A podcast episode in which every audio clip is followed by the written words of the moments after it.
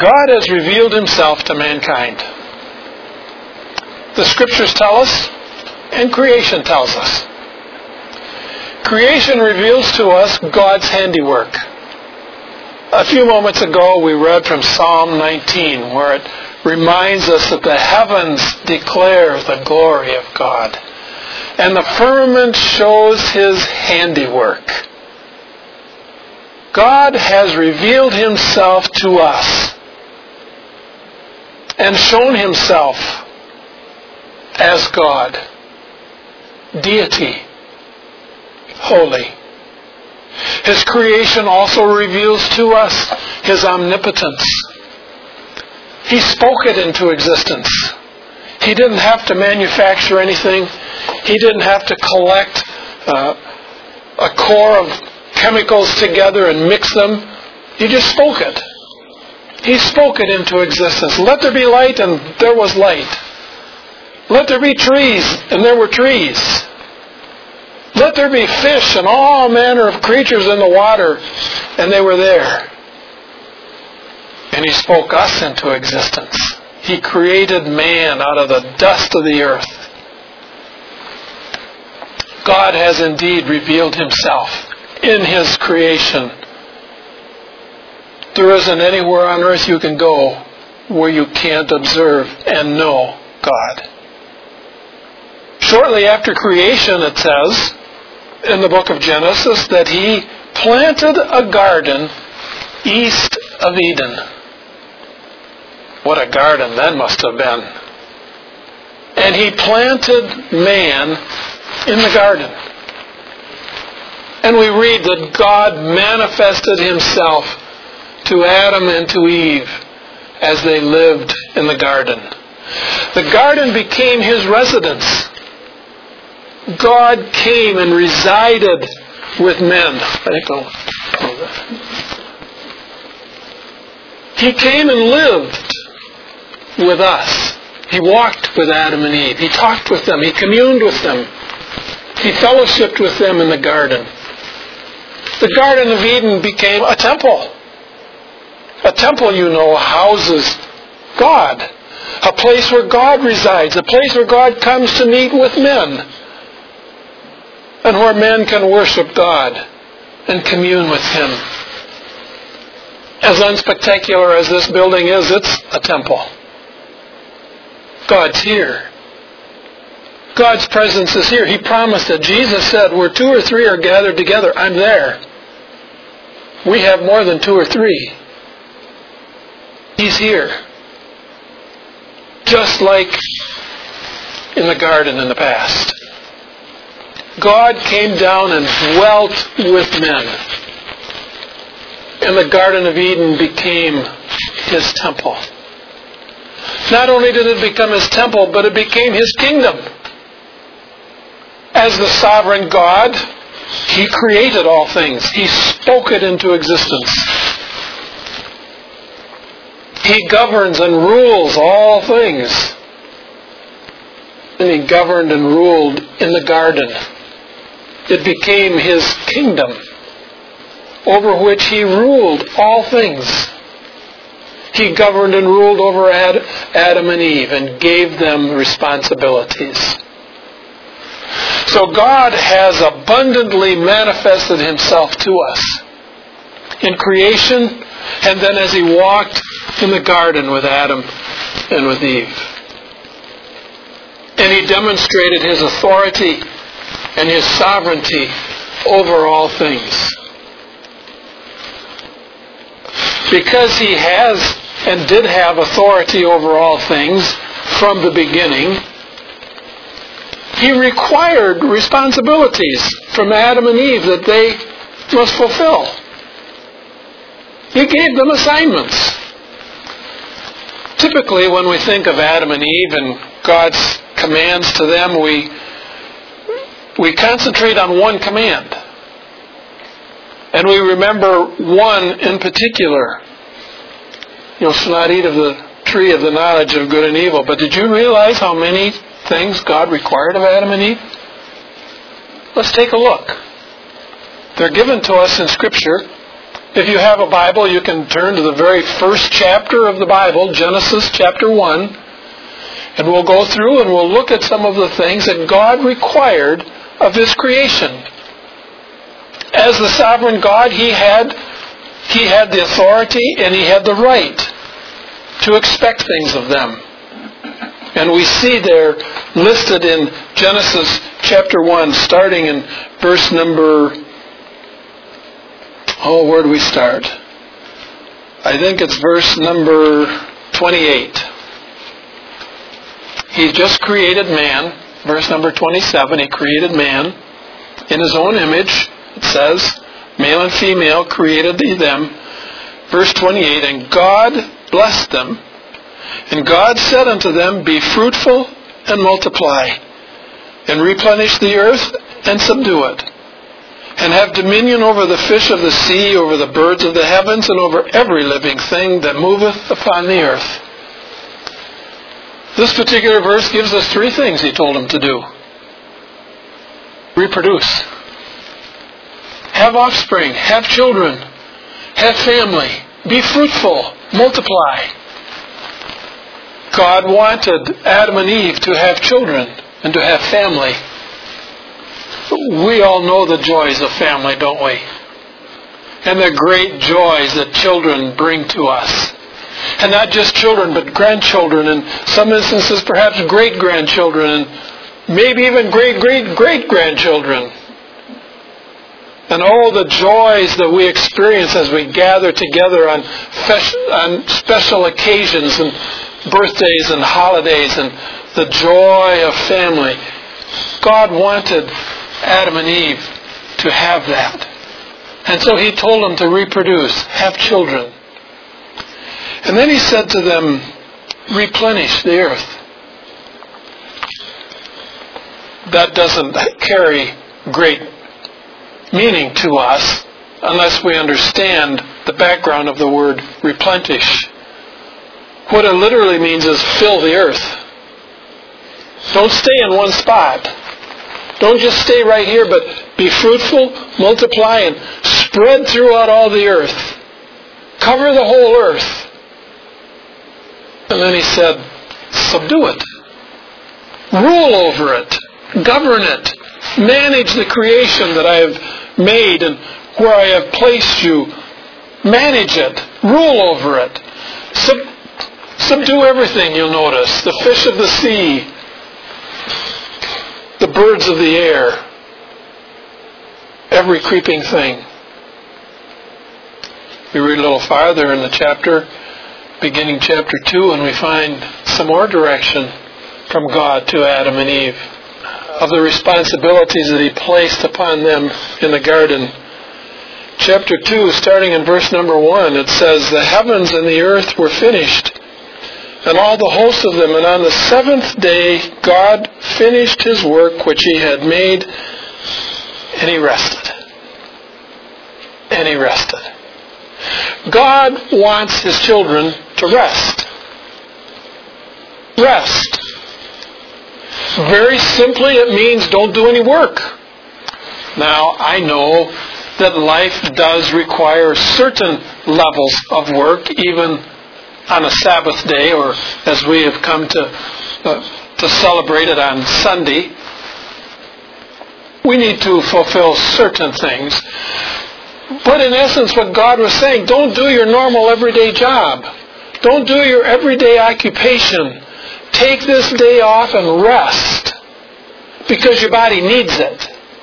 Not only does your body need the rest to recover and to recuperate, but your mind needs the rest and furthermore, on this day, I want you to worship me. Remember me.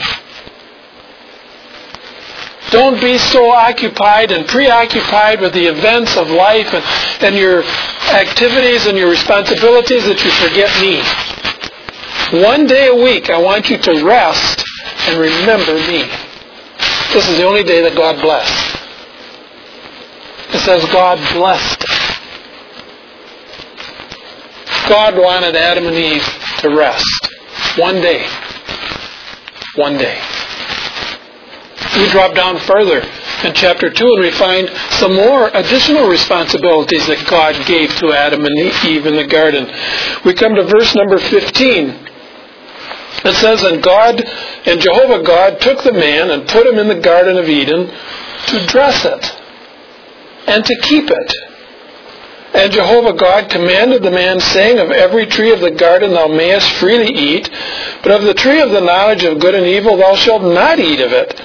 For in the day that thou eatest thereof thou shalt surely die. God said to Adam and Eve, I want you to repair the garden, maintain it, till the soil, make sure that all of the plants have the proper nutrients to grow properly and healthy and strong. Take care of it. And then he said to them, keep it. That word describes resist intrusion from the outside. Resist enemies that might come and try to destroy and, and overrule and overtake the garden and destroy it from God's original intent and design. And then he said, refrain. Refrain from that one tree. See that tree right in the middle of the garden? You can't miss it. You can't miss it. It's right there in the middle. Don't eat of that tree. Everything else is yours. Except that tree. Refrain from the fruit of that tree. Because in the day that you eat of it, you'll die. The little literal translation of that phrase, you will die, means dying, you will die. Dying, you will die. The dying process will begin, and you will die. There's one more requirement that God placed upon Adam and Eve in the garden, and that's down in verse number 24. God brought Adam and Eve together to be husband and wife, and he charged them to reproduce and to have children, to have family. And as part of that, he he instructed them in verse number 24 regarding the relationship of the husband and the wife. And he put it in this way Therefore shall a man leave his father and his mother, and shall cleave unto his wife, and they shall be one flesh. God instructed Adam and Eve to regard marriage, the sanctity of it, the exclusivity of that relationship of the one man to the one woman, his wife, and the wife to her husband. Did you keep count? Eight. God gave Adam and Eve eight responsibilities to fulfill in the Garden of Eden. Not just one, many. And if we look at these responsibilities and we examine them a little bit, we can see that you can actually reduce them down to three roles. Adam and Eve could fulfill these responsibilities as priests. We already mentioned that God created the Garden of Eden and made it his temple, his residence where he came to meet, to fellowship with, with man, and they with him. And God wanted Adam and Eve to serve him as priests, encouraging others to worship him, to cause their offspring to seek after God and to worship and to follow him. He called upon them to be prophets. A prophet is someone who relays the message of God to other people. A prophet declares the will and the knowledge of God. A prophet is one who calls upon men and women to obey and to follow and to worship God. And then God assigned Adam specifically to be his viceroy his representative in the garden on earth to fulfill his kingdom rule and direction. He commanded Adam and Eve to go throughout all the earth, to subdue it, to rule and govern over it, his kingdom. prophet, priest, and king. How Adam and Eve must have reveled in the garden. Can you imagine it? Such beauty. Or we look at the beauty that we experience in our day and it marvels us when we observe the beauty of flowers and trees and animals. Imagine perfection, if you can. What we observe is fallen creation, not perfect. Garden was perfect. Perfect in every respect. They reveled and rejoiced in the righteous reign of God upon the earth. His kingdom, His temple, His creation. They enjoyed a right relationship with God. No sin, no guilt. They worshiped Him. They honored Him. They obeyed Him. They communed with Him. They walked with Him in harmony. No disunity, no disharmony, no guilt. Face to face. Not only did they have a right relationship with God, they had a right relationship with each other. Adam and Eve had a right relationship with each other. Again, no sin, no guilt, no dishonesty, no tyranny, no oppression, cooperation, coordination of effort, leadership without domination, cooperation without subjection, right relationship with each other. They had a right relationship with creation. They subdued it. They ruled and governed over it. They managed it. They tilled it. They walked freely with the animals. There was no fear. Sin brought fear. They didn't have they didn't have any fear from the animals and the animals had no fear of them. They lived in right relationship with creation. And they lived in right relationship with their capacities. We read where it says God made man in his own image. Man had the ability to communicate speech. He had the ability to think and to reason and have emotions, enjoy beauty.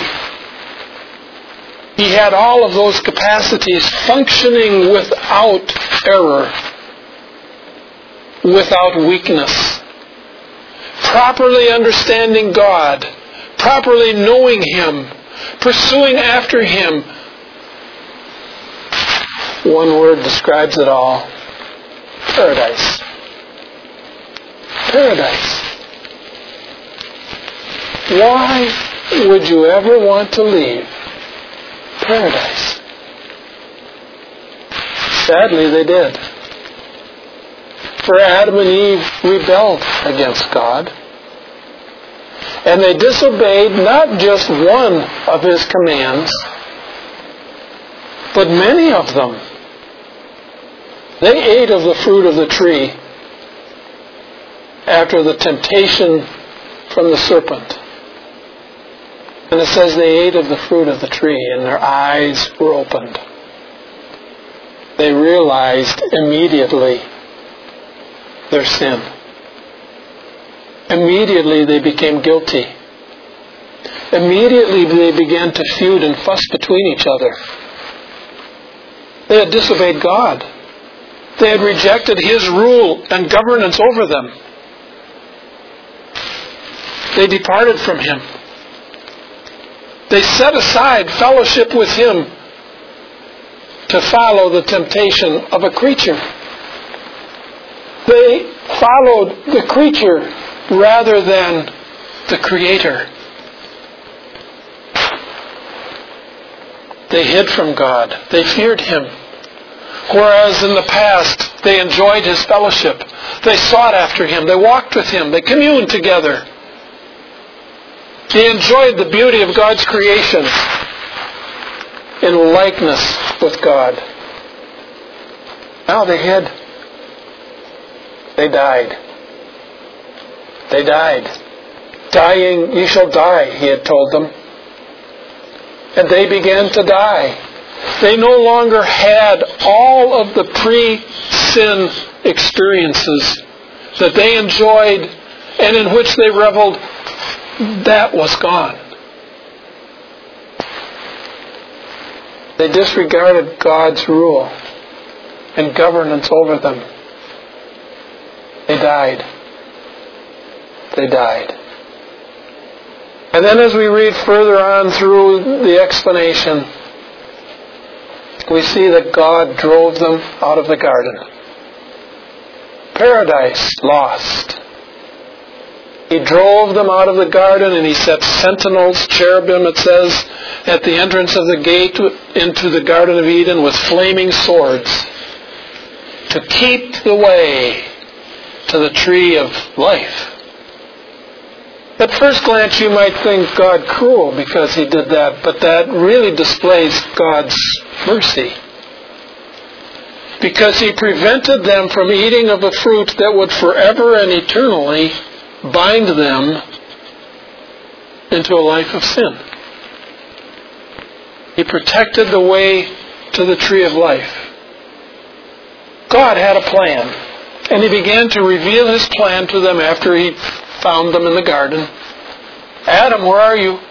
He called. God knew where they were.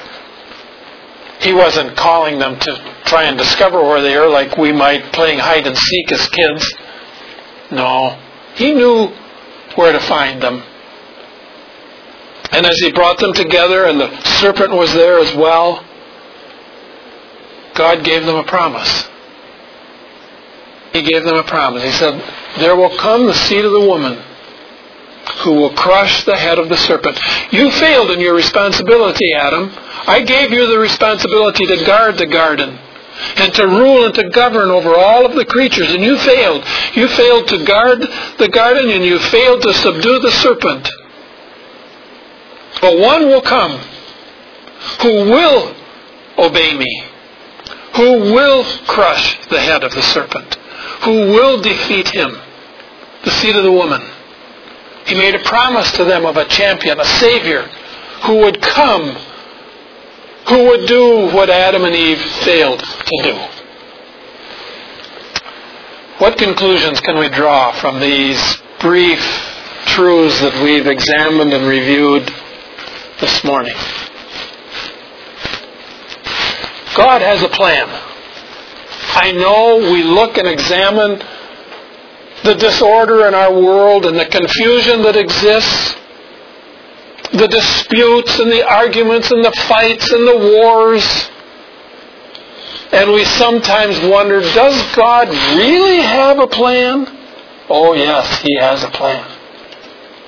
He has a plan. And his plan he had revealed to Adam and Eve, but they set his plan aside to pursue their plan. God planned that His will, His presence, His glory would spread throughout all the world, that everyone would know that He was God. And He created man to do that. He created Adam and Eve to fulfill that purpose. They failed. God doesn't set aside His plan because of human failure. Just because we sin and because we disobey and because we fail to follow God does not mean that somehow inhibits God from fulfilling His plan and purpose. Oh no. The scriptures tell us that God will fulfill all of His plan and all of His purpose. God hasn't changed His plan and purpose for mankind nor for His creation. He plans for His presence to be manifest throughout all of the earth.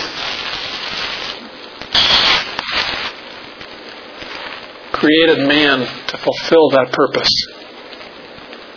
Adam and Eve failed. We have failed. But God has not failed. For he has sent that champion that he promised to Adam and Eve in the garden. He has sent that champion, his own son, Jesus, who did fulfill all of his requirements, all of his responsibilities. He failed in none. Jesus made this statement, and we can read it in John chapter 14, I believe it is, where he said, I don't do anything except what I see the Father do. Complete, total obedience to the will, plan, and purpose of God. Even to the death on the cross. Even including his resurrection from the dead three days later. Even including his ascension up to the Father's right hand in glory many days later. From where he now rules and reigns until his plan and purpose is complete. A day will come called the consummation in which God will fulfill all of his plan and purpose. And his glory and majesty will fill the earth. And it says, every knee will bow, every tongue confess that Jesus Christ is Lord to the glory of the Father.